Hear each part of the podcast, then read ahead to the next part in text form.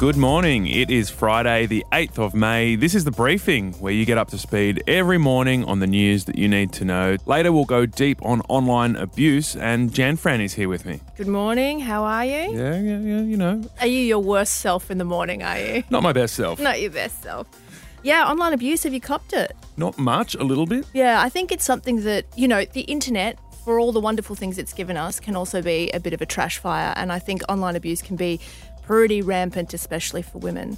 And one way victims of online abuse sometimes deal with it is to post the message and the details of the abuser in a public forum as a way of pushing back. But what happens if you cop an abusive message from someone in year nine? Should you necessarily post their details online? Should you identify them? Should you identify where they went to school? What if the message is particularly heinous? outing a teenager. That's what Clementine Ford, feminist writer, did this week. So we're going to ask her about that decision. That's coming up in just a moment. First, let's find out what else is going on in the world today. How and when businesses can reopen. That will be the focus for our National Cabinet today. Now, I must say, we were optimistic yesterday that there might be some national changes to let groups of 10 gather for Mother's Day, but the country's two biggest states are very cold on the idea. I can tell you what I'm what I'll be doing on Mother's Day. Uh, I will not be visiting my mum, even if it was lawful for me to do that. The 11th of May is always the date that we used. We always knew that was a day after Mother's Day. Even if National Cabinet does suggest easing of restrictions, which New South Wales will consider very carefully, they won't be able to be made in time for Mother's Day. That was Gladys Berejiklian, the New South Wales Premier, and before that, the Victorian Premier, Daniel Andrews. Queensland uh, is making a change. Uh, up to five people from the same house will be allowed to visit. Yep, the NT, South Australia, and WA uh, can already actually gather in groups of under 10. If you're planning your weekend, though, check with local authorities first. Another thing our leaders will be looking at today is how our mental health is faring during the pandemic. Federal Health Minister Greg Hunt believes getting people back to work will be a huge help. If that means that there are more young people or people of any age that are employed, that will help. And so all of this, all of these impacts go into the considerations of National Cabinet and the pandemic mental health plan. Yeah, I think that's definitely true. It helps you in the short term just to get your routine back, but also financially, um, it allows you to start working again and feeling more secure. Yeah, definitely. I mean, we complain when we work, but it's actually a really great thing, I think, for our mental health to have that routine and stability and sense of purpose. Yeah, and yesterday on the podcast, we spoke to Ian Hickie about all the mental health problems relating to the coronavirus, and it was a really fascinating and encouraging um, conversation. But the, the real takeout was young people will be hit hardest in the long run um, by the economic problems coming from coronavirus. So, tough times ahead. We need to ask for help when we need it and um, be prepared. And there's big news around Cardinal George Pell. Previously unseen documents from the Royal Commission into Institutional Responses to Child Sexual Abuse claim that Cardinal George Pell knew children were being abused by the clergy as far back as the early 70s. Yeah, the Royal Commission documents, they had been redacted since they were released in 2017 because of his criminal trial. Now, earlier this year, his child sexual abuse convictions were overturned by the High Court, meaning they could be made public. The Commission rejected his claim that he'd been deceived by other Catholic Church officials, also finding that he likely played a role in moving the country's worst pedophile priest, Gerald Ridsdale, between parishes. The Commission also found he took certain measures to avoid situations that would have caused gossip, stating that he was not only conscious of child sexual abuse, but that he had also considered measures of avoiding situations which might provoke gossip. And George Pell has released a statement saying he's surprised by some of the views about his actions and that they're not supported by evidence. After days of backing and forthing, the NRL confirmed three players who've refused to get flu jabs will still be allowed to play. The league has changed its biosecurity measures to let them play as long as they sign a waiver acknowledging that they've been warned about the health risks. It does say that 97% of players and staff have been immunised, so we're talking about a, a 3% or less minority here. Yeah, one of the most um, vocal critics, I guess, of the jab is Gold Coast uh, star Bryce Cartwright. Now, he says very adamantly he's not an anti vaxxer, but also that he won't be bullied into getting the jab. Which I think he should probably have a strong word to the PM, who reckons that uh, you can either get a jab or get off the field. When I was social services minister, I started the no jab, no play uh, into the childcare uh, facilities, and uh, I think the same rule applies there: no jab, no play. Yeah, um, the Prime Minister's not alone. The Australian Medical Association's New South Wales boss has labelled the anti vaxxer stance as selfish. Do you think they should be forced to get the jab? I don't know. That's that's a pretty hard one. I feel like they should decide to get the jab themselves. You know. Be great if there was a- way to present the evidence to them even more clearly and Yeah. have them decide. All right, to Madonna news from the. The big news, my favourite kind of news. we should have a Madonna story every day. Um, she thought it was the flu that forced her to cancel her Paris shows nearly two months ago, but she's just found out that she actually had coronavirus. Yeah, so she dumped the events that she had planned in February and March. This was sort of before the pandemic shut down major events. And she shared the news on Instagram saying that her whole team just thought that they had the flu at the time, but that she's tested positive to the antibodies that you develop once you've caught coronavirus. So she's only sort of figured out in retrospect that it was coronavirus the whole time. I think that's the best way to have the coronavirus. Is to not know that you have it and Yeah. get over it. Yeah, but the Find problem out is later. she w- would have potentially, I don't know, it infected other people just Oh, because yeah, she, she good point. she wouldn't know that she had it. So she Like was her whole crew. like her whole crew, exactly. I wonder think who she- gave it to who You know what? I just I think she should just self isolate in her massive mansion in her uh, bath. In her bath, continue Rose giving petals. us lip syncs on a hairbrush. You're listening to the briefing, and we're going deep now on online abuse. If someone was writing horrifically abusive messages to you, would you out them publicly? Like post the message with their name? What if they were like 14 years old? But he finished by saying, You should put a gun in your mouth. I'm not going to tolerate that language being used against me. And unlike almost all of the girls who and women who follow me, I don't have to tolerate it. And I can set an example. That was Clementine Ford. She is a feminist writer and commentator, uh, and she receives abusive messages from strangers all the time. Uh, we wanted to share this particular episode uh, with you because it raises questions around whether or not you should publicly shame. Uh, someone who's underage or a child, effectively. So, to give you the quick backstory here, um, a few days ago, Clementine received an abusive message from a stranger, never had any contact with this person prior. Uh, and she posted this message online along with his name and details of his school and his swim club.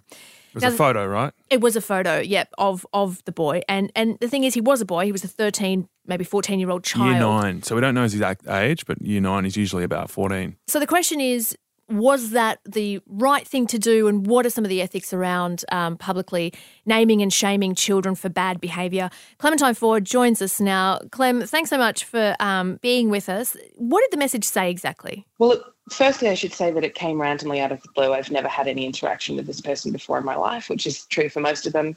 Uh, but he began by saying, just shut the f- up, Clementine. Holy shit, you need to calm the f- down. Women have rights. There's no need to f- put it out there all the time. And then he talked about some other things that was very difficult to decipher. Uh, he said maybe the world would be would be a better place if you stopped being such an insecure bitch. Um, and then he sent a second message that said, also put a gun in your mouth. Oh, God.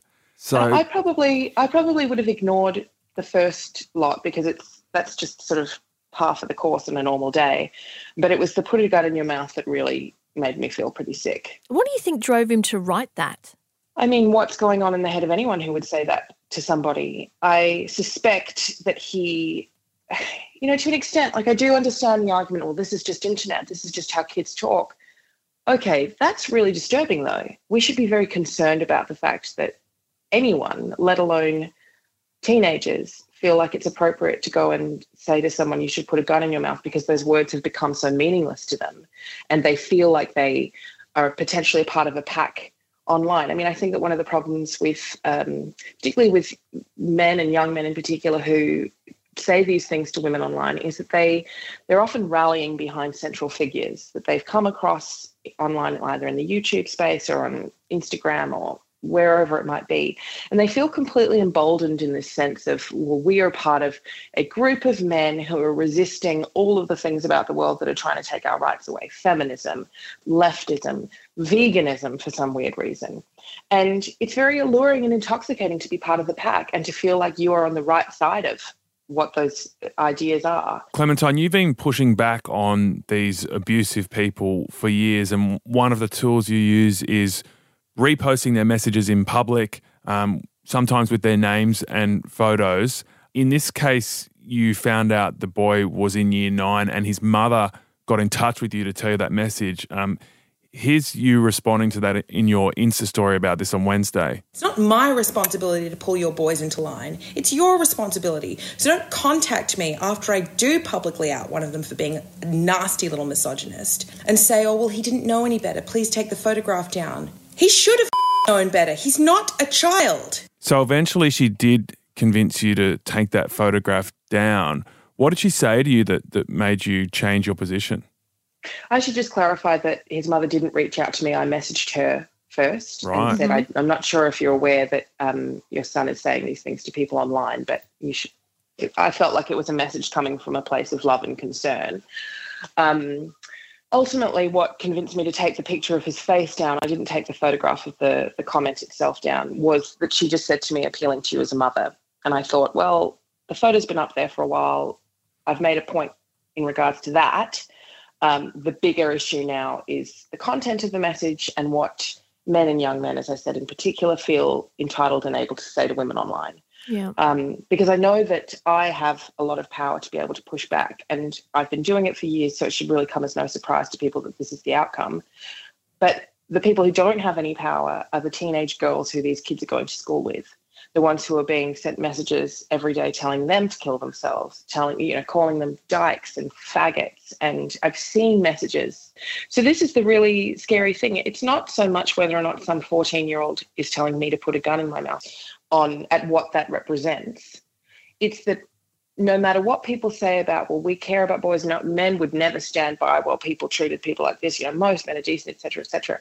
I actually see from the evidence that most people are very willing to let men and their sons in particular get away with harassing and abusing the girls around them to the detriment of those girls and their mental health. Everyone always talks about, well, what about his future? You know, why you you've got a, this huge platform, and what about his mental health? And he's just a child. What about the mental health of all the girls who are being subjected to this abuse day in and day out, and are being met with no structural support from the boys' families, from their communities? They go to the schools and they report it, and the schools do nothing who's fighting for them? Was there a moment where you thought, oh, he's too young, I probably shouldn't post his a picture or identifying details about his school and whatnot? No. He's 14. Three to four years' time, he'll be an adult in the eyes of the law. Yeah, and in the eyes of the law, he would be treated somewhat differently because, you know, the law considers sort of how developed someone is and how mature he is. Um, listen, listen, this is the thing is that it's easy to focus now on his age, and this has been something that um, people who've disagreed with that choice have said. Well, he's a child. You shouldn't have done this because he's a child. If he were a man, there would have been another set of excuses as to what why I shouldn't have done this. He's got a family, or he's depressed. You know, how do you know what his motivation was? Why are you doing this? There are always excuses made to try and find some reason why it's not okay for women to push back, for women to not fight back and say, we're not going to tolerate this anymore. He's 14. He's not an adult, but he's not a child. Obviously, you know, your heart and your concern is with the thousands or even millions of women that cop online abuse and the fact that no one stands up to them and therefore the behavior of these aggressors doesn't change. But are there are there any circumstances where you would think twice about outing one of these aggressors, you know, like for example if they they did have a serious mental health problem or, or were a suicide risk or were even younger than than this boy. Um, is there a process you go through where you question whether you out someone or not? Uh, I don't know if it's conscious, but um, I suppose there, there might be some things that would give me pause. I, I'm receiving lots of messages every day from young boys who are asking me for nude photographs, who are asking, you know, who are offering to send me photographs of themselves, etc.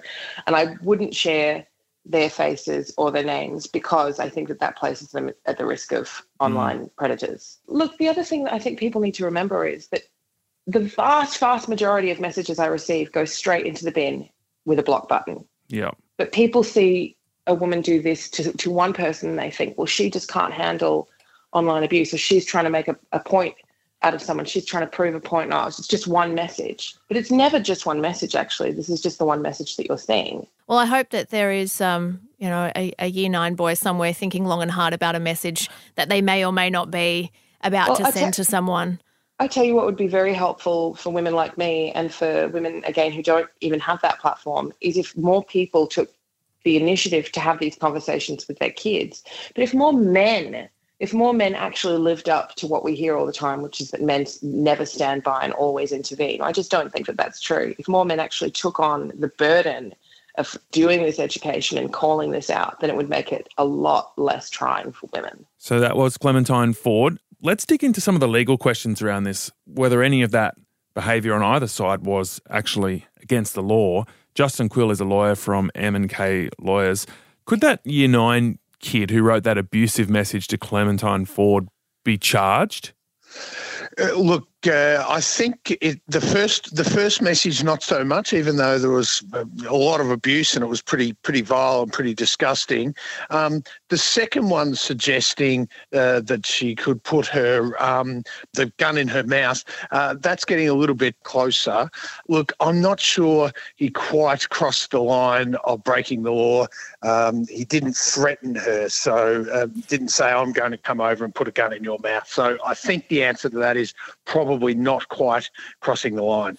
Are there any legal questions about her posting his picture and his name and other identifying details? Yeah, so so the reasoning for that difference in legislation is really uh, because we we uh, the law accepts that a child is just um, is not fully developed, is not mature enough, and so we shouldn't really make that child live with for the rest of their life um, the stigma, if you like, of what they did when they were you know immature. We've all done silly and stupid things when we were kids, and we wouldn't want as adults to be judged by that conduct. But I don't think calling out a child who's um, had a go at you online is it, it's not it's not illegal. You can't. It's not like you are not allowed to call that child out and identify them in those circumstances.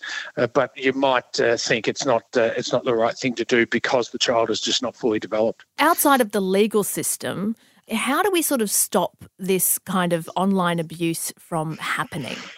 Oh, look, I mean, that's a really tough question. If I knew the answer to it, uh, I would probably be a billionaire, I suspect. Mark Um, Zuckerberg would be on the phone. You'd be recruited to Facebook. You'd be sorting it out. Obviously, though, it could start with those those entities like Facebook and Twitter requiring more details for people when they sign up, and then handing over those details, or maybe just uh, working harder to uh, to knock people off their sites when they start doing that sort of thing. Look, the short answer is no one's got an answer to that.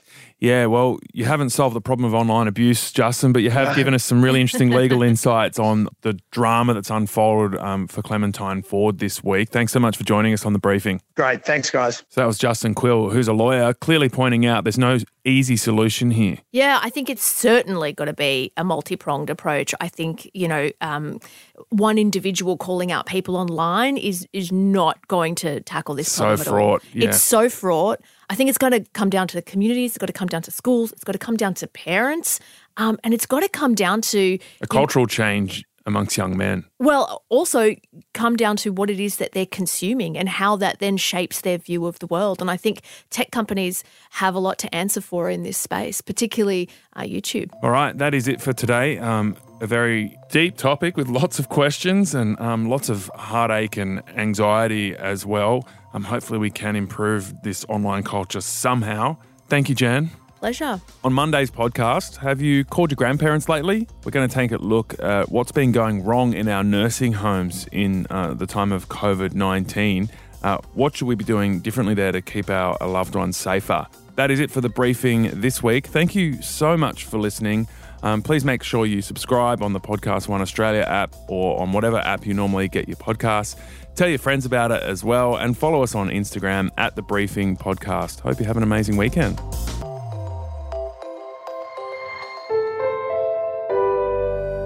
A Podcast One production.